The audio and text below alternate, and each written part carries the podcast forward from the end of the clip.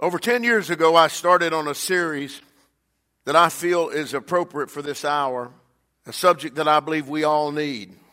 I was thinking this morning, Dr. Collier, that people in our lives will come and they will go. As a matter of fact, they will say things. I'm sure they mean it when they say it, but they forget what they've said. Like, I'll never leave you. I'll always be with you. I've got your back. All that, I'm sure they mean it when they say it, but they forget it so very easily. And I thought there is one that I want to take hope in today that never forgets what he said. Who is that? Jesus. Because he will never leave you nor forsake you. He will never let go of your hand. And his words are everlasting. And when he says a thing, he means that thing. And when he says you're blessed, guess what? You are blessed. When he says you shall prosper, you will prosper. When he says you will live and not die, you will live and not die. So take hope today. The Lord keeps his word. Say that back to me. The Lord. Say it again. I want to take you early this morning. I started looking at some other things as I add on to this. This is going to be a message that grows. It's not a message that I'll try to complete today. It's a message that will probably be completed many moons from now because I believe this is the message that will take us into the next generation. In Hebrews, the 12th chapter, verse 25 through 27 in the New International Version. Remember what I'm talking about today that God's Word is true, that God will not fail you, that that which He said He would do, He will do and accomplish. Hebrews 12 25. See to it that you do not refuse Him who speaks. If they did not escape when they refused Him who warned them on earth, how much less will we if we turn away from Him who warns us from heaven? At that time, his voice shook the earth. Now, I want you to hear this. Talking about the voice of God. At that time, the voice shook the earth. But now, he has promised, once more will I shake not only the earth, but also the heavens. What's he going to shake? Not only the earth, but also the heavens. Verse 27. The words once more indicate the removing of what can be shaken. The removing, Floyd, of what can be shaken. Let me say it again. The removing of those things that can be shaken. Do you know why they have training camp for, for athletes? They want to find out who can be shaken. You want to know why they have to go through trials? We want to find out who has to be shaken. We not know why when somebody wants to go into the medical field or as a lawyer or, or, uh, any of the other fields that, that require a lot of knowledge, you have got to stand before a board and take a test. They want to see if you can be shaken because if you can be shaken, you don't deserve the diploma. Am I right or wrong? So this is very important for this message. The words once more indicate the removing of what can be shaken, that is created things, so that that which cannot be shaken may remain. Why do we need faith in these trying times, these difficult times, these dark situations? And I want you to hear me when I tell you there's some things coming on the earth that we better be ready for and prepared for. Because the powers that be have made a determination that we're going to go through those difficult times. It has nothing to do with me nor you. It's powers that are far above us. It doesn't mean that we couldn't do it better. It's just we're not in a position to do it. But hear me when I tell you, you see the gas prices starting to soar, and they're getting higher and higher. And so understand as that happens also, I looked at something my cousin wrote in California of all the catastrophes and things that have happened in the food industry, in the food market. And let me just tell you what's about to happen. If something doesn't turn around, we're going to have a famine. So the reason I'm ministering this way is to tell you, you better get prepared and you better stand in hope and faith because you're going to need this. I'm going to need it. My family's going to need it and they need to hear what God is trying to say to the church. Why do we need faith for those trying times? Because everything that can be shaken will be shaken. And here's my word for you today. Just make sure you're not shook from the tree. Because when the fruit is shook from the tree, it quits growing. It quits getting nourishment. It quits getting life. See, you may be shaken by certain things, but you'll not be removed. So then I started thinking about Galatians 5:16 and all this going through my mind. This I say, then walk in the spirit. You shall not fulfill the lust of the flesh. You have to walk in the spirit. Then in Galatians 5:25 it says, if ye live in the spirit, let us also walk in the spirit. If you're going to walk, if you're going to talk spirit, you got to walk spirit. We, he's saying through the scriptures to walk in the spirit. How can we keep from being shaken so that we're removed from the vine. We're literally removed from our nourishment. It takes something far greater than what we have in the natural. It takes this word called faith. How can you walk in something you cannot see? He says, walk in the Spirit. You cannot see it. But you cannot see a hurricane either. You say, yes, I can. No, you can't. You see the, the results of it. You see it moving clouds or you see it moving dust, a tornado. You don't see the air, but it's a mighty force. So how can you walk in something that you cannot see? Something that you don't experience physically, yet he's saying walk in the Spirit. You have to understand this. You have to have this little word called faith in order to walk in that which he says is the Spirit because you can't see it. But it's there. It's alive. It's active. You have to have faith to walk this walk of faith, a faith that allows you to see those things that are blinded to the carnal mind. See, the flesh mind, the carnal mind, it's blinded to those things of the Spirit. That's why sometimes can't go with the voices that are around you because the voices around you will try to deter you, try to keep you from doing what is right.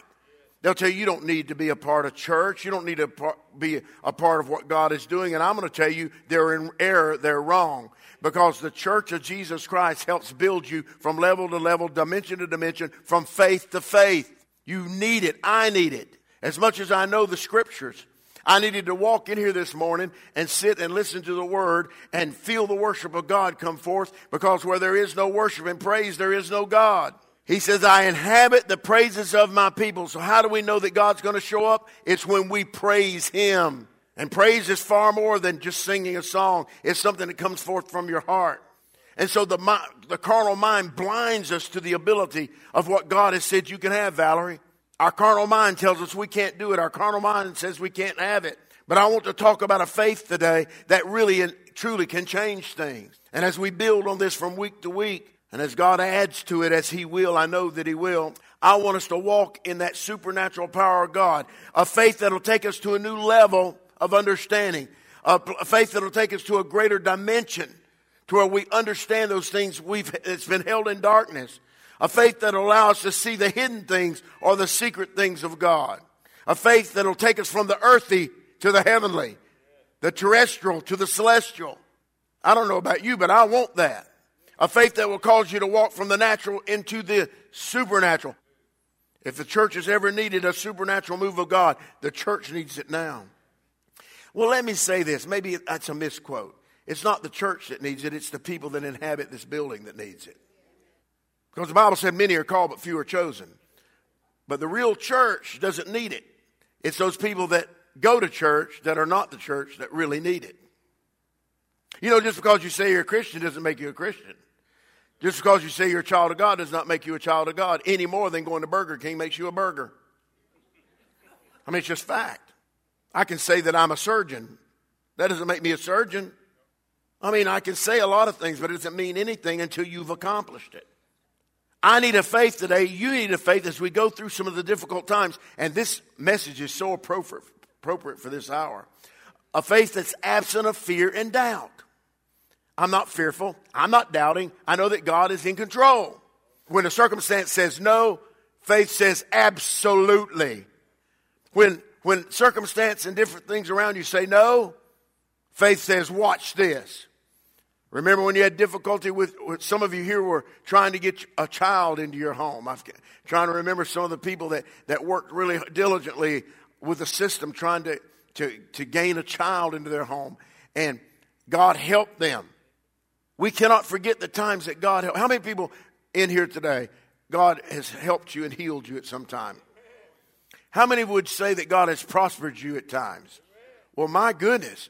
We should be shouting and running and dancing and thanking God today. This place is filled with promises. I mean, think about it. What we've done, we've become ever learning but never able to come to the knowledge of the truth. You start seeing people that are trained for certain things, but they never get into the actually in the reality of doing it. Can you imagine being trained all the years you were trained, doctor, and never ever giving a shot? And never prescribing a drug or never looking at a patient, but you've got all the credentials, but you have no practice. And that's what Christians have done. Gerald, I mean, just think about it. That's what Christians have done. We have no practice.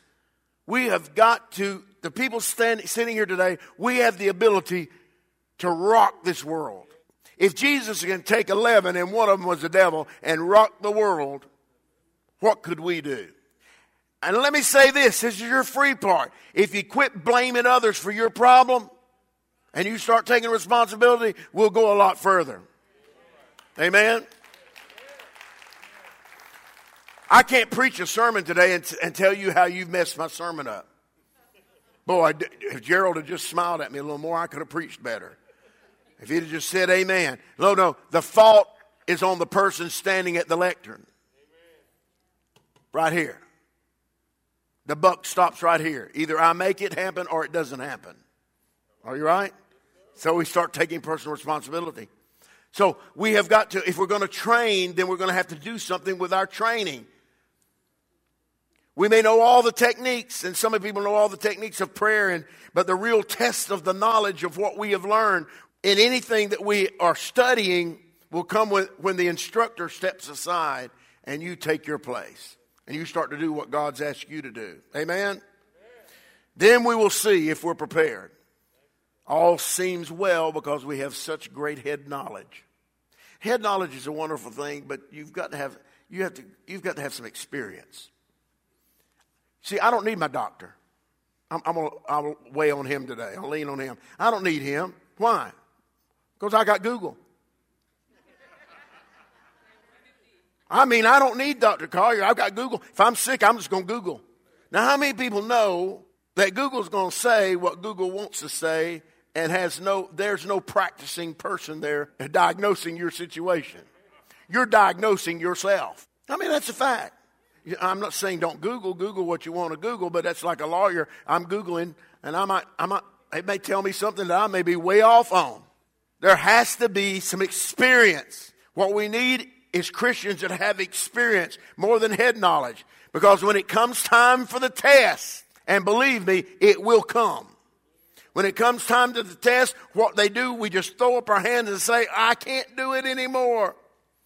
Why? Because it's not a part of your nature to make it it's not a part of your nature to overcome. It's not a part of your spiritual nature. Why? Because it's head knowledge and it's not gotten into your heart. I'm going to try to teach all of us. And as I go through this, within myself, I start to learn, Elijah, more and more. How to be an overcomer. How many people want to be an overcomer? How many people want to gain victory? How many people don't walk this walk of the Spirit?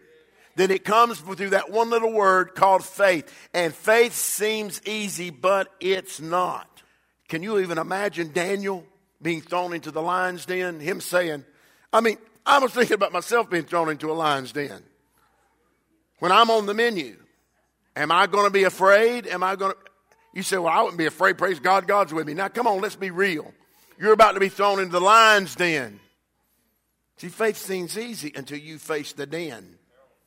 And I could preach a whole message on that right there. What den are you facing? Because that den's important. I may not face the same den you're facing, Doc or Dolores Denise. I may not face that den, but I'm telling you, we're all facing a den. You want victory, but before we can obtain victory, that we must define what we're striving for. What are we tr- striving for? What is it really, Floyd? It's really and truly the walk of faith. You can't walk in the Spirit until you walk in faith because you can't see the Spirit. So faith lets you see what you cannot see. Just because the doctor says this can't happen does not mean God can't bring it to pass. How many people remember back? I forgot how many years ago it was. The economy went very bad. And I stopped this realtor and I said, I want to say this to you. I know what the economy is doing, but in the midst of this, you're going to grow, grow and flourish. And in the midst of it, everything that person touched flourished. Their own testimony. We need the principles of faith. Uh, we need to understand them. And for these principles to work, it has to be based on, Floyd, guess what? The Word of God. That's why I'm teaching. Because we get beyond ourselves and we start listening to false doctrine and people that we don't even know the word trying to tell us how to live by faith. And then they'll tell us if you had faith, this wouldn't have happened to you. How many people know that's a lie? The Lord said, if you'd have had faith, that wouldn't have happened to you. They're, they're telling a lie. They're speaking a non truth. Why? Because I can show you greats in the Bible that things happened to them and they had more faith than we've got. The faith message, when I talk about the faith message, has been misunderstood. Because people who say, they'll tell you there's nothing in that message, there's nothing about faith that works. I've tried it and it doesn't work. We have to gain faith through something, and that something is everything. It's called the Word of God. Here's that verse that I preached so many times 10 years ago Romans 10 17. Can you imagine it's been 10 years? So then faith comes by hearing. No other way but through the spoken word. You have to hear it. And hearing by the word of God. That's the simple verse. In the New International Version in Romans 10 17 says, consequently, faith comes from hearing the message. No matter how it comes. And the message is heard through the word about Christ. So say this with me no word, no faith. Because it takes the word. In order, in order for faith to really work in our lives, we have to apply the principles of faith. It has to be done. And this is where most of us fail. We have failed in the application of the principles of faith. What do you mean? Some have said, if I have faith, everything's going to work out all right. But we know, and I have faith, there's no problem going to come in my life. How many people know that's not true? When people say that if you have faith, everything's going to work out, you're not going to have any problems. And then here comes a problem, knocks us off our feet. And then what do we say that don't really know? Well, there's nothing to this thing called faith. I'll go as far as to say I don't know anyone that is alive that doesn't have problems, even if they've got a great amount of faith. Why would I say that? Because the more you walk, the closer you walk to Jesus, I'm going to tell you, the enemy understands that walk. And he doesn't want you to get close to Jesus. That's why there will be deception will come in. People will come in whisper in your ear. People try to pull you out of, of your life source. People try to pull you out of the house of the Lord. And I'm going to tell you, never allow anyone to pull you out of something that they themselves cannot save you. Did you hear what I just said? Never allow anyone to pull you out of anything that they themselves cannot save you from. God has given you, say me. He's given us a way to combat the storms of life. He really has. Because Jesus actually is in the boat with us. You remember the story. Jesus spoke to the storm.